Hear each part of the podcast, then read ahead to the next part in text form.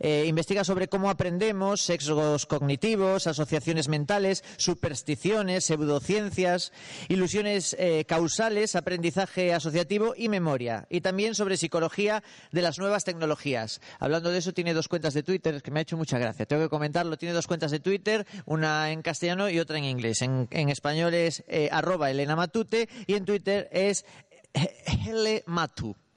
L Matu, o sea, le quita las dos últimas eh, letras al nombre y ya está. Perfecto. Bueno, su charla va a ir, eh, nos va a hablar de los errores que cometemos todos cuando percibimos el mundo, eh, cuando recordamos o cuando razonamos. Me decía en su correo que como, que como interpretamos el mundo a partir de información muy parcial, cuando algo no nos encaja, nos lo inventamos y nos quedamos tan anchos. Esto me pasa a mí mucho cuando recuerdo con cariño alguna de mis relaciones anteriores los sábados por la noche agarrado una botella de ron. Las recuerdo con, mucho cariño y a lo mejor no, no fueron tan buenas. Eso puede ser así, ¿no? ¿no? Os fiéis de mí, no os fiéis demasiado de vuestros, de vuestros recuerdos, pero fiaos de Elena Matute.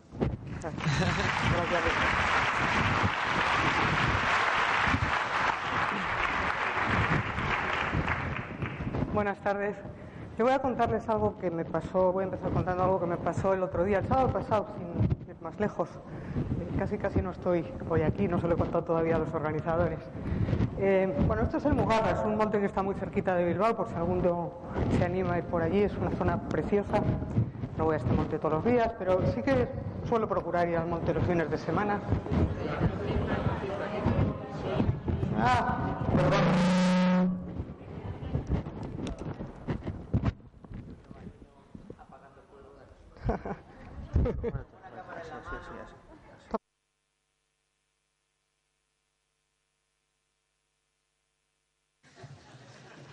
A ver, ahora. ¿Soy ahora? Espera, espera. Vamos a ver. Ahora.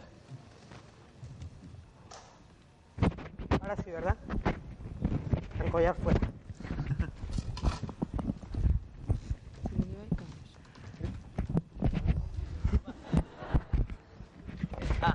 No, si lo digo yo. Bien, eh, nada, decía, contaba solo que no suele gustar ir al monte los fines de semana, siempre que hay un rato, la verdad es que es muy bonito y se oye bajo. ¿Ahora? Mejor. Bien, bueno, el caso es que estábamos ya volviendo, estábamos ya cerca del coche y por un bosque parecido a este, un camino bien delimitado, ya sin ningún problema, vas charlando, vas haciendo risas y una de esas ramitas que hay por ahí, por ahí abajo, de hecho íbamos así, yo tenía la ramita debajo y según iba a pasar eso que vi algo, pero seguí y noté todavía más y me di la vuelta. Yo vi algo tipo esto, pero más pequeñito, mucho más pequeño. Digo, no, no, era una rama. Pero me di la vuelta y me preguntaron qué era. Digo, no sé, ¿notaba algo? No puede ser, no puede ser, era una rama, ni caso. Bueno, seguimos andando, llegamos al coche, tan feliz, no notaba nada, se me olvidó el tema. Luego llego a casa, me voy a duchar, me quito el pantalón y ahí va, ¿qué es esto? Dos colmillos aquí marcados de veneno en el pantalón, pero clarísimo que además lo empiezo a limpiar y aquello no se iba. ¿Qué es esto? Me miro la pierna, va, no hay nada. Muy bien. Teníamos amigos en casa que habían venido a pasar el fin de semana, fuimos a cenar, me mareé un poquito en la cena, pero no será nada. Ya me empecé a mosquear un poco, ¿eh? ya por los mareos de la noche me empecé a mosquear. Bueno, el domingo me levanté totalmente mareada, llena de granos, pasé el domingo en urgencias y ya, por resumir el tema, me mandaron para casa por la noche. Vete para casa, que lo que ha entrado es muy poquito veneno, se ha quedado casi todo en el pantalón, has tenido mucha suerte, etcétera, etcétera. Y, y sí, y irás echando el veneno en los próximos días. ¿Vale? Y es más o menos lo que ha pasado. Pero fue un buen susto. Y claro, la cuestión es, ¿por qué no lo vi? ¿O por qué lo vi pero no hice ni puñetero caso? Porque sí lo vi, sí lo vi, pero no me... De hecho, si vais al monte, si vais al campo, se ven de vez en cuando víboras ahí en el A mí no, pasa nada con tal de que no las molestes, ¿no? Pero el caso es que yo me la tragué. Entonces os cuento esto porque eh, seguro que si os gusta la ciencia y además sois seguidores de Naucas, habréis oído hablar de los sesgos cognitivos, de todas estas cosas. Y tendemos a pensar que va, jajaja, los sesgos es cosa de, tontos que se dejan engañar. No, los tenemos todos. es que además tienen una razón de ser. Eh, han, evolucionado con nosotros, hemos evolucionado con los sesgos y están ahí por algo. Em, claro, aquí estoy casi, casi empezando la charla al revés de lo que suele ser, porque normalmente decimos, cuidado con los sesgos, y no veas serpientes donde solo hay una rama, por Dios, estás viendo patrones. Es, lo que me dijo, mi marido me dijo eso. Claro, está harto de hablar de patrones que detectamos a partir de poca información y me dice, venga, estás viendo patrones. yo, no, no estoy viendo patrones, estoy viendo una serpiente de verdad. Em, entonces estoy empezando a charla un poco al revés. Normalmente decimos, cuidado con los patrones que estás viendo, que te los estás inventando, pero es que a veces son verdad. Y lo que me gustaría hablar en este caso es un poco del sentido evolutivo de todos estos sesgos, estos errores que cometemos continuamente. Normalmente no tienen consecuencias, pero a veces las tienen. Eh, claro.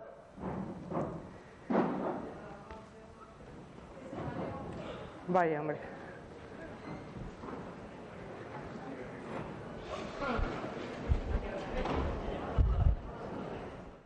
Bueno, pues. ¿Se me oye? ¿Se oye? Bueno, pues espero que no fuera lo que he estado contando. Ya no, va a haber más serpientes. Eh, bien. Eh, iba diciendo, nuestra mente ha evolucionado en las cavernas. Hemos vivido siempre en las cavernas. Entonces, eh, estamos adaptados a ese mundo a los problemas que había entonces. Ahora vivimos en la ciudad y los problemas son otros, pero no, no ha pasado suficiente tiempo para que nos adaptemos.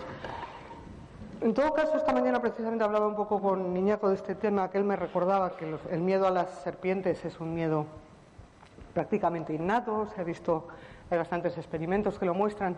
Y yo decía, bueno, yo no sé si hasta cierto punto no lo estamos perdiendo, porque ahora también es verdad que nuestra, mm, nuestro contacto nuestro contacto habitual con la, con la naturaleza no es eh, viendo serpientes, ¿no? ¿Se me oye bien? Porque nada. Se oye ya, ¿verdad? Bueno, vamos a pasar de aquí, que si no. Venga. Vamos a pasar de las serpientes a los leones, que esto igual da menos miedo. A ver, eh, lo que pretendo transmitir es que, eh, como ha comentado ya Víctor, eh, nosotros percibimos el mundo siempre a través de información muy parcial, muy parcial. Si tú vas por la calle y puedes ver que viene un, amigo de lejos, pero intuyes que es tu amigo porque en medio hay más gente, porque en medio pasa un autobús, porque no sé qué, lo tienes que intuir, pero lo detectas. Y quizá eso no sea una información vital, el saber si es tu amigo o no lo es, pero a lo largo de nuestra historia ha habido cantidad de situaciones en las que era absolutamente vital el poder detectar el patrón que hay ahí entre la maleza. Porque si no lo detectas, estás muerto. Entonces nosotros podíamos ser más escépticos, podíamos ser más crédulos y más eh, de pensamiento más mágico a la hora de detectar patrones, pero desde luego, oh, ya lo siento, no sé, no sé. A ver, ¿ya? Yo no sé si hago contacto con esto, a lo mejor.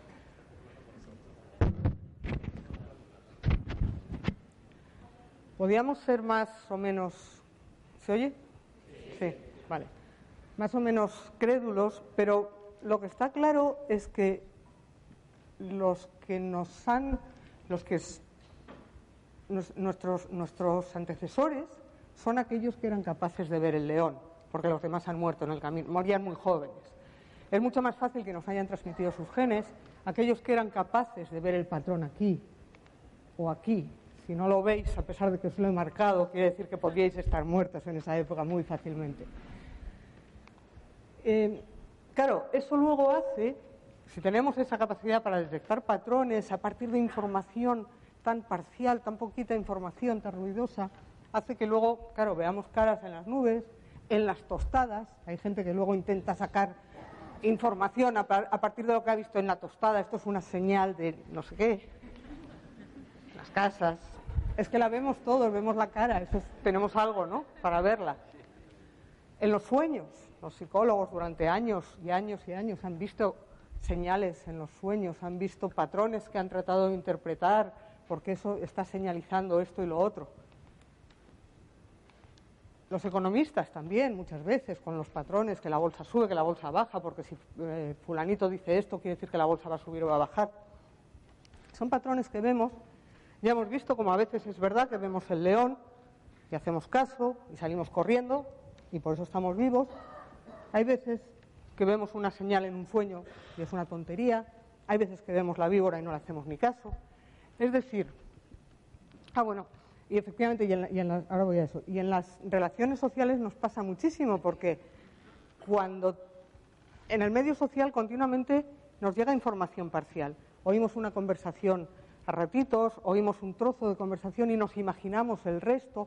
Uy, fíjate, yo creo que está diciendo esto porque el otro día lo oí tal, porque nos lo estamos inventando cantidad de veces. Tenemos que ser más conscientes de que nos inventamos mucho de lo que creemos estar percibiendo en el día a día, por todos los sentidos.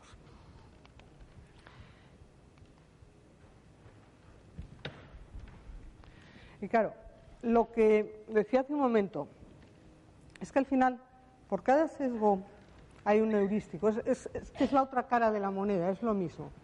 El heurístico es algo que nos permite razonar de manera rápida y eficiente. Es esa detección importante de un patrón con poca información y que te salva la vida o es en el día a día ser capaz de, a partir de un poquito de información, uy, fíjate lo que he oído, vamos corriendo, ¿qué tal? Te permite tomar decisiones rápidas, saltar a una conclusión sin necesidad de dar todos los pasos, sin necesidad de esperar a tener toda la información. Y eso es importantísimo en el día a día. Nuestra toma de decisiones funciona con heurísticos, funciona de forma muy rápida. Pero en el momento que cambian un poco las situaciones, caemos en sesgos, caemos en errores cognitivos. Entonces, ¿podemos fiarnos de nuestra mente? Pues depende, al final es una balanza. A veces puedes fiarte, a veces estás viendo lo correcto, estás percibiendo lo correcto, pero siempre tienes que tener en cuenta que de lo que percibes a lo que crees percibir hay muchísimo y a lo que crees luego haber recordado hay muchísima distancia. Entonces, a veces sí aciertas, muchas veces, la mayoría de las veces probablemente aciertas, pero muchas no. Y tienes que saber que tienes ese peligro. Y es una balanza donde tienes que ir sopesando hasta qué punto también la situación es importante y tienes que reaccionar rápido, hasta qué punto, mira, no necesito tanta rapidez y puedo tomármelo con más calma y puedo recabar más información. ¿no? Entonces depende mucho de dónde pongas el umbral para poder detectar donde solo hay una rama, ser capaz de ver la rama, porque si estás viendo una serpiente, pues se van a reír de ti cuando solo había una rama. Bueno, eso quizá no es grave, pero el umbral lo puedes tener más alto o más bajo, ¿no? O puedes, pues luego me pasó, ves una serpiente y dices, va, era una rama, tenía el umbral demasiado alto. Claro, si te pasas de listo, pues las consecuencias no son buenas.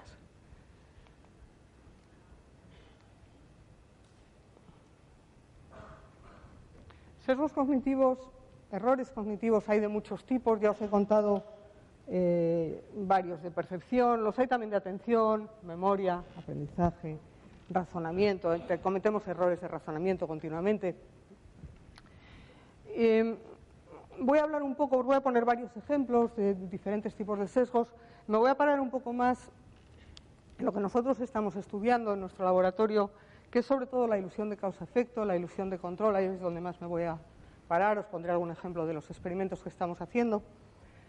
Pero sí que conviene que recordéis siempre, al hablar de sesgos cognitivos, que hay uno que es probablemente el más importante, que es lo que llamamos el punto ciego de los sesgos, que es que cuando vas aprendiendo de esto puedes ser capaz de aprender, de darte cuenta cuando los demás tienen algún sesgo, pero lo que es prácticamente imposible ver es tus propios sesgos. Eso es dificilísimo, eso es Casi, es como, como el punto ciego de los espejos de los coches.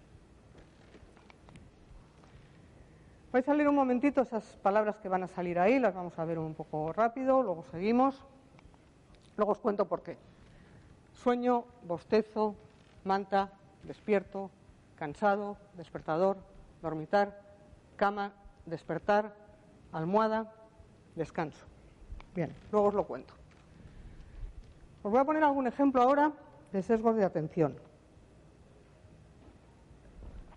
Supongo que conocéis, es bastante famoso, el vídeo del gorila.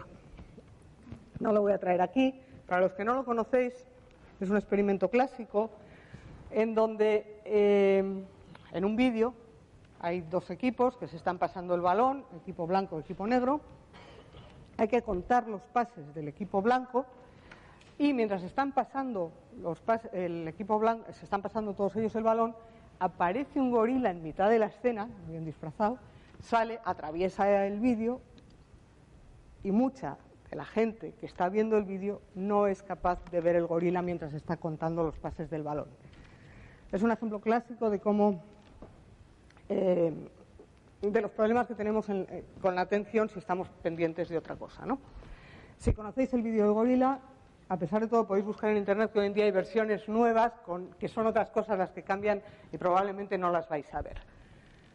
Eh, no he querido traerlo aquí, pero sí que os traigo cómo se aplica esto en otras muchas situaciones. Claro, el vídeo del gorila muchas veces lo vemos como una curiosidad, pero es que esto, tiene efectos en el día a día.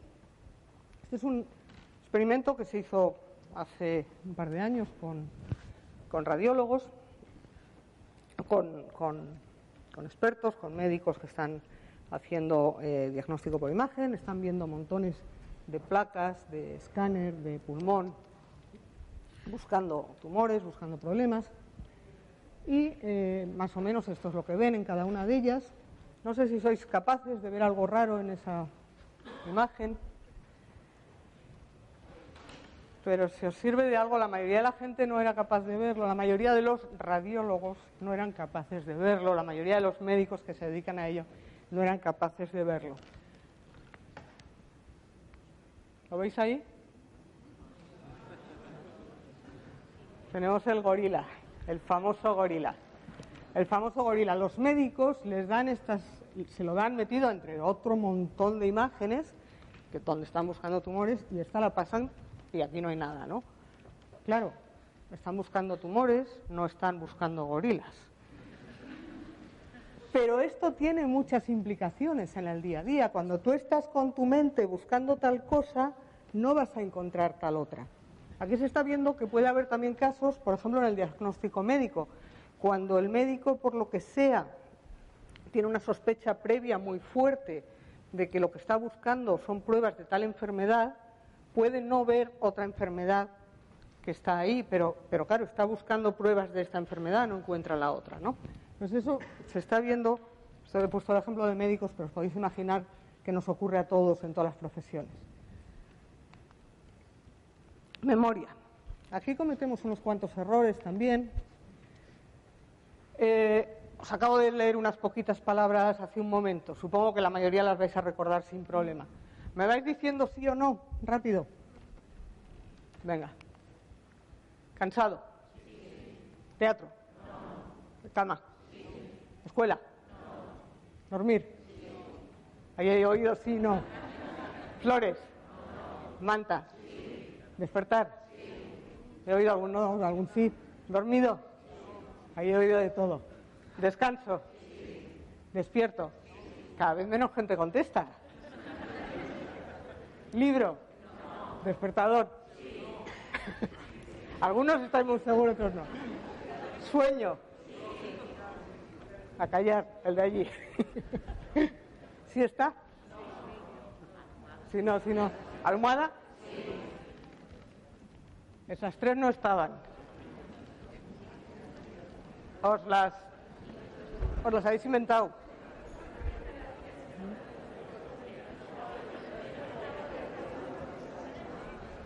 Bueno, yo creo. A ver, yo creo que. ¿Cómo ven? Esas son las que no estaban. Bueno, estas. Yo creo que algunos ibais ya prevenidos, aquí nos va a pillar con alguna palabra, no contestabais, acallaba cada vez más gente. Esas son las que no estaban. Y tener en cuenta que era una lista pequeñita de unas pocas palabras y que la habíamos leído hace cinco minutos. Es decir, imaginaros lo que puede pasar en la vida real cuando han pasado cinco años y dices, ah, pues fíjate, pues sí, yo estuve allí, me acuerdo perfectamente. No, no te acuerdas perfectamente de nada, te estás inventando la mitad. Eh, si encima la situación era un poquito emocional, porque esta era absolutamente neutra, y etcétera, etcétera, pues para qué os quiero contar. Imaginaros lo que puede pasar en un juicio, eh, imaginaros lo que sirve la, memoria de los testigos, el poco valor que tiene, lo fácil que es que nos inventemos recuerdos. Eh, la memoria no es una fotocopiadora de recuerdos, no almacenamos los recuerdos fielmente, porque entre otras cosas no nos serviría para nada. ¿Para qué queremos saber exactamente qué pasó tal día qué vestido llevabas puesto o qué comiste. ¿Qué más te da? A no ser que tenga una importancia para el día de hoy, ¿no? O sea, lo que importa es lo que yo recuerdo de entonces, pero adaptado a mi experiencia actual, o sea, modificado, editado, en tanto en cuanto me sirve para adaptarme al presente y predecir el futuro. Si no, no me sirve de mucho. Bien. Eh, este es un experimento famoso que hizo Elizabeth Loftus con unas personas que iban a ir a Disneylandia y les citó después de, estar en Disneylandia, les citó en la universidad para hacerles unas pruebas, unos cuestionarios, a ver qué, qué les había parecido. Y en la sala donde, en la salita de espera, donde están esperando para hacer las pruebas, pues tienen un póster tipo este con Disneylandia, el castillo, Bugs Bunny, etcétera, etcétera. Pues luego les hace las preguntas, bueno, ¿qué tal lo pasasteis allí? ¿Qué tal con los críos? ¿Qué tal con Box Bunny? Ah, pues estupendamente. Nos sacamos unas, nos sacamos unas fotos con Box Bunny, todo estupendo. Mentira. Box Bunny no está en Disneylandia, está en la Warner. Otro recurso, otro recuerdo inducido experimentalmente por los investigadores. Otra prueba más de que nos pueden, nos podemos inocular recuerdos. Bueno, Em, causalidad versus contigüidad. Esto es un poco lo que nosotros estamos haciendo en laboratorio, es la parte de nuestro trabajo experimental. Perdón. Pongo causalidad versus contigüidad porque, como probablemente sabéis, es muy difícil detectar causalidad en el día a día a ojímetro. De hecho es muy difícil, pero yo diría es casi casi imposible. Cuando antes os decía que hay sesgos y hay heurísticos, lo que el heurístico que utilizamos todos para detectar causalidad en el día a día es la contigüidad temporal. Si A va seguido de B, muy probablemente A está causando B, sobre todo si eso se repite. Eres el heurístico. Y a diario funciona, pero muchas veces metemos la pata. Este es el caso típico que lo conoceréis seguramente. Estás en el bar con los amigos, viendo el partido, animando a tu equipo en la tele del bar y convencido de que no puedes salir un momento porque como te vayas, le van a meter un gol. Y encima es verdad porque encima pasa. Eh, esa sensación, que tú sabes que es absurda, esa sensación de que tienes la culpa del gol, porque justo tú te has ido con el momento que le has metido el gol a tu equipo.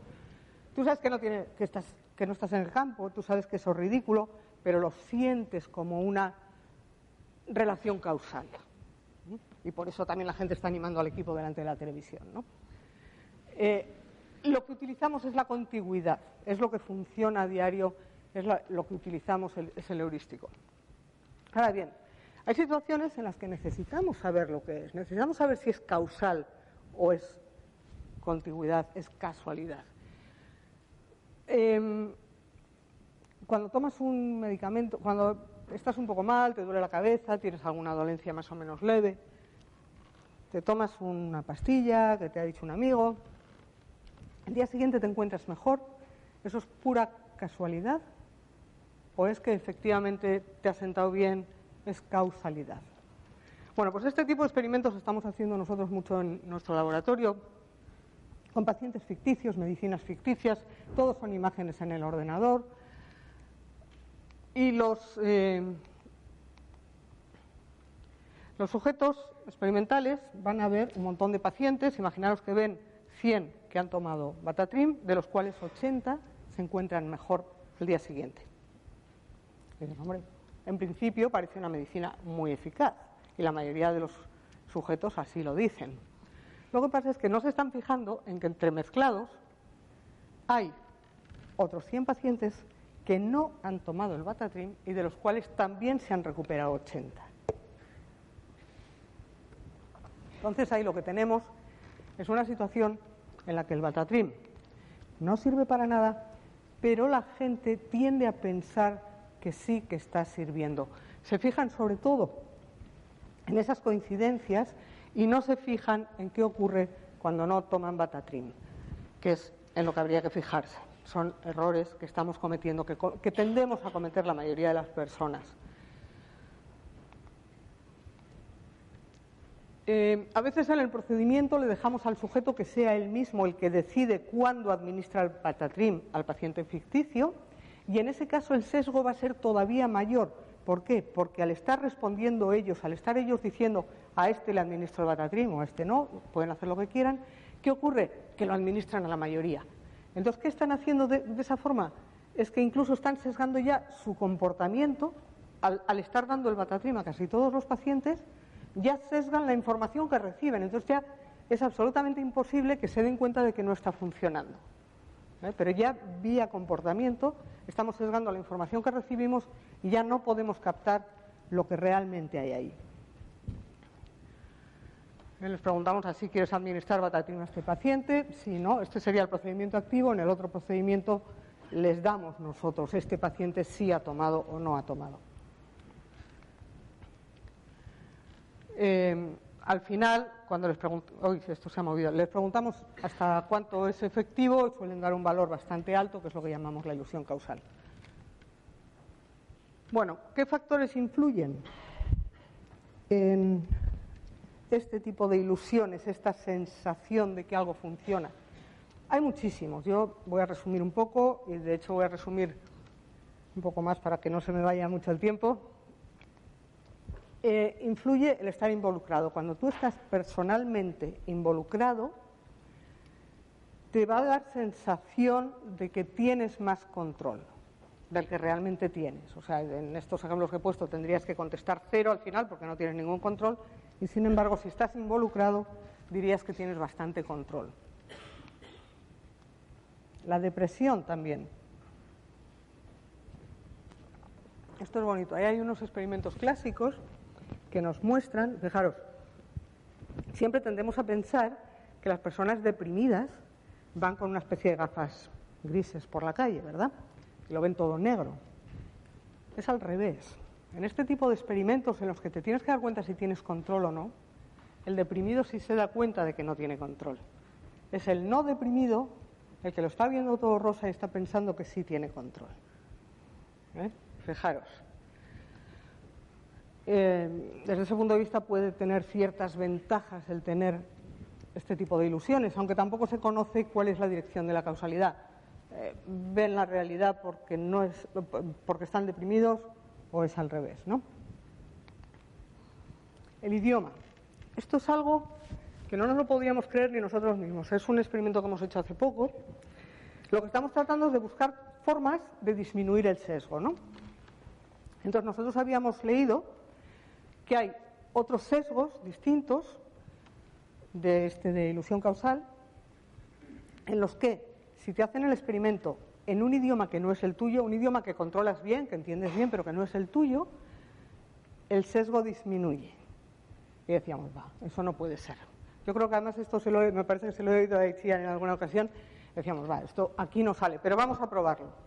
Lo probamos y salió. La gente que hizo el experimento este de los pacientes del Batatrin tal en, en inglés tenía menos ilusión de causa-efecto que los que lo hacían en español. Hay quien dice que se debe a que se reduce la emocionalidad, pero yo en este caso, en estas tareas, yo no lo acabo de ver.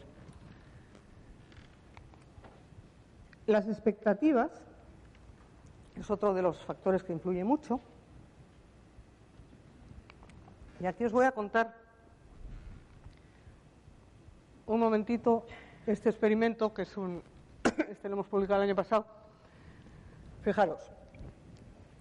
Eh, el procedimiento era como el que os he contado hasta ahora, en el que el Batatrim no funciona porque los pacientes se curan igual tanto los que lo toman como los que no.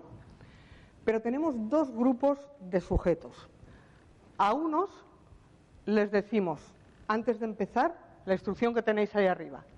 De cada 100 pacientes que tomaron Batatrim, 80 se recuperaron. Ese es el típico anuncio de televisión. Tómatelo porque de todos nuestros clientes a todos les ha ido bien. Al otro grupo de sujetos le decimos la instrucción de abajo. De cada 100 pacientes que no tomaron el Batatrim, 80 se recuperaron. Es decir, la información que van a ver es exactamente igual, pero sesgamos desde el principio la forma en que la van a percibir. Y el resultado, ahí arriba tenéis que las expectativas influyen en el juicio, es lo, lo esperable, pero lo bonito es esto de aquí abajo. Lo que encontramos es que la expectativa que les hemos marcado en las instrucciones influye en que desarrollen más o menos ilusión al final, pero sobre todo vía comportamiento. El tener una expectativa de que va a funcionar hace que lo administren a muchos más pacientes y por tanto que al final tengan la ilusión de que está funcionando. Fijaros que esto nos puede pasar. ¿Cuántas veces nos puede pasar esto cuando nos dicen, oye, que esto tómatelo que te va a funcionar muy bien? Si tú tienes la expectativa de que va a funcionar, estás aumentando la probabilidad de administrarlo y también tu ilusión de que va a funcionar. Y fijaros que esto ni siquiera es placebo porque son imágenes en la pantalla y son medicamentos falsos. Por tanto, si alguien quisiera hacer una campaña de televisión o lo que sea para reducir este tipo de sesgos, tendría que ir a dar ese tipo de información, que en el fondo es como fortalecer eh, el uso del método científico, del pensamiento científico. ¿no? no te quedes con la afirmación de arriba, comprobar los, qué pasa con los que toman el Batatrim, vete a los que eh, no lo toman.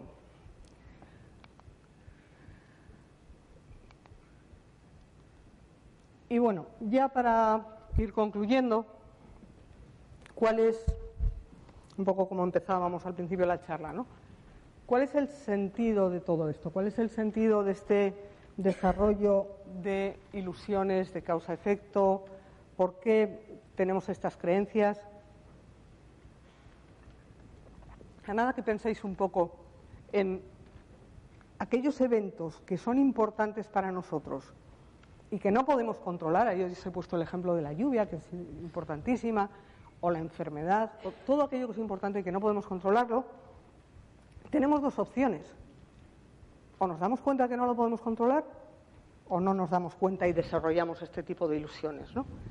Si no nos damos cuenta, ¿qué va a ocurrir? Hay experimentos con perros. Sé que antiguos, hoy en día no se podrían hacer, pero hay experimentos antiguos. El perro se queda tirado en una esquina. Cuando le pones situaciones que no puede controlar y, y se da cuenta que no puede controlarlas, llega un momento que no hace nada por evitarlo. Llega un momento que se queda gimiendo en una esquina. ¿Eh? Esto es lo que se llama indefensión aprendida. Se ha utilizado como modelo de la depresión humana y es lo que ocurre cuando te das cuenta que no puedes controlar tu ambiente. ¿Qué ocurre cuando no te das cuenta que no lo estás controlando? Que sigues intentando, que sigues, venga, vamos para adelante, vamos, nos está saliendo muy bien y sigue funcionando. Persistencia conductual nos ha permitido en gran medida estar aquí. Pero claro, no quiero por favor que se me malinterprete, ya con esto voy cerrando, no estoy diciendo que el sesgo sea bueno, pero sí que tengamos siempre en cuenta que tiene una razón de ser y que hay una parte buena, una parte mala, que siempre es una balanza donde ponemos el umbral, hasta dónde, en qué situaciones podemos permitirnos más ilusiones de este tipo y en cuáles tenemos que ser mucho más críticos. Y eh, la gran dificultad, la gran dificultad suele estar en decidir eso, en qué situaciones tengo que ser mucho más crítico y entonces como sé que yo no voy a poder detectarlo, porque sé los errores que cometo, Ahí sí que no te queda más remedio que recurrir al método científico, que es el que te va a poner, te va a ayudar a equivocarte lo menos posible. Muchas gracias.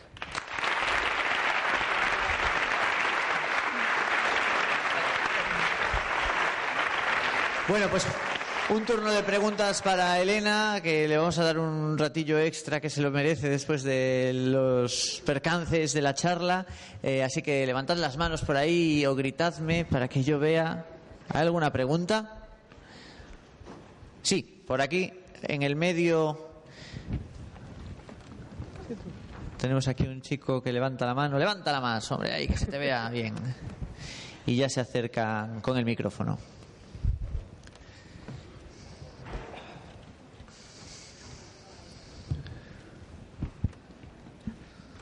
Cuando hablamos de los sesgos, a veces yo lo entiendo un poco también como Perdona, no- no- un poquito más hablamos- alto, ¿no? ¿Hablamos de? Cuando- se habla de los sesgos, yo a veces lo entiendo también como un poco como un filtro, para no, digamos, sobreestimular el cerebro. En ese caso, por ejemplo, que, se ponía cómo nos servía evolutivamente para prevenir que un animal no nos atacase, y como por ejemplo pasa con lo del estímulo de huir o enfrentarse, eso a día de hoy mucha gente lo relaciona, por ejemplo, con las eh, depresiones, eh, crisis de ansiedad, pero no son realmente unas amenazas visibles como a lo mejor eran al principio. Son, son diferentes, son más sutiles quizás. Ese tipo de, de filtros a lo mejor juegan en nuestra contra a nivel de, de cómo a día a día te enfrentas a, no sé, a, no una amenaza visible, sino una amenaza invisible, que a lo mejor es una Pero, depresión. pero estoy, estoy un poco despistada. Cuando dices lo del filtro, ¿a qué te refieres exactamente? Que no sobreestimularse, me refiero, que tú cuando tienes un, un estímulo grande, como imagínate en medio de la sabana, pues un depredador, es algo que tienes que enfrentar de manera inmediata. Sí. Pero a lo mejor, eh, no sé, me ocurre algún, en, en el trabajo, te están haciendo mobbing de una manera sutil, Claro. es que es una manera también de, de filtrar lo que no puedes y que a lo mejor te causa ¿Y, y qué es lo que quiero decir? Que en ese, en ese caso, ¿cuál sería tu sesgo? Si te están haciendo mobbing, mobbing en el trabajo, ¿qué que- que yo me refiero que si no será realmente un, un mecanismo de defensa nuestro. mecanismo de defensa? En- también, me refiero. Nos juega- juegan a- en nuestra contra, pero también es una manera de no sobreestimularnos o no, no estar continuamente en tensión, me refiero. Bueno, claro, eh, sí, ahora, ahora veo por, cre- creo que veo por dónde vas. ¿eh? Sí, que efectivamente eh, hay una cosa que se me ha olvidado comentar, claro, y, con- y vale el ejemplo del principio de lo de la serpiente, ¿no? Eh, claro, la alternativa cuál es? Si tú cada vez que vas por el campo vas viendo ramitas y vas viendo serpientes, es que no puedes avanzar, te estás parando en seco todo el rato, ¿no? Y esto, eh, fíjate, esto me ha recordado la- también la charla de esta mañana de, de Javier Cudeiro cuando estaba comentando estos soldados a los que se les sobreentrena en la detección de peligros. y Decía, bueno, esto tiene que ser horroroso porque tienen que estar al final en una situación de tensión, de, de estar viendo peligros por todos lados. Pero bueno, por otro lado es su profesión también, o sea que por otro lado les salva la vida, ¿no? Pero sí que estaba viendo yo ahí que se está potenciando una cara de, de esta moneda, que puede ser muy peligroso y supongo que en el caso que dices tú sí que llega también a situaciones de mucho estrés. ¿Alguna pregunta más por ahí? ¿Nadie? Pregunta a la una, pregunta a las dos y chiar. Sí, bueno, claramente me interesaba esos resultados que tenías con el- la lengua nativa y la segunda lengua. Y me gustaría saber si crees que tiene que ver, bueno, como lo interpretaban Keisar y compañía en su historia original, era este pensamiento rápido contra analítico, porque la segunda lengua no es automática. Quería saber si podías hablar un poquito más de cómo entiendes tú los resultados. Me interesaba. Sí, sí, está bien. Eh, efectivamente, los, los experimentos que había en la literatura, los de Keisar y compañía, mostraban con otro tipo de sesgos que al hacer el experimento en lengua extranjera, el- que se entiende bien, el sesgo disminuye. Y ha, ha habido desde el principio como dos interpretaciones. Una, que- es, eh, digamos, la más emocional, que es que en la lengua materna mm, experimentamos más emociones y, por tanto, también más sesgos. Por eso, al irnos a una lengua extranjera, eh, el sesgo disminuye al, al ser, em- al ser menos emocional.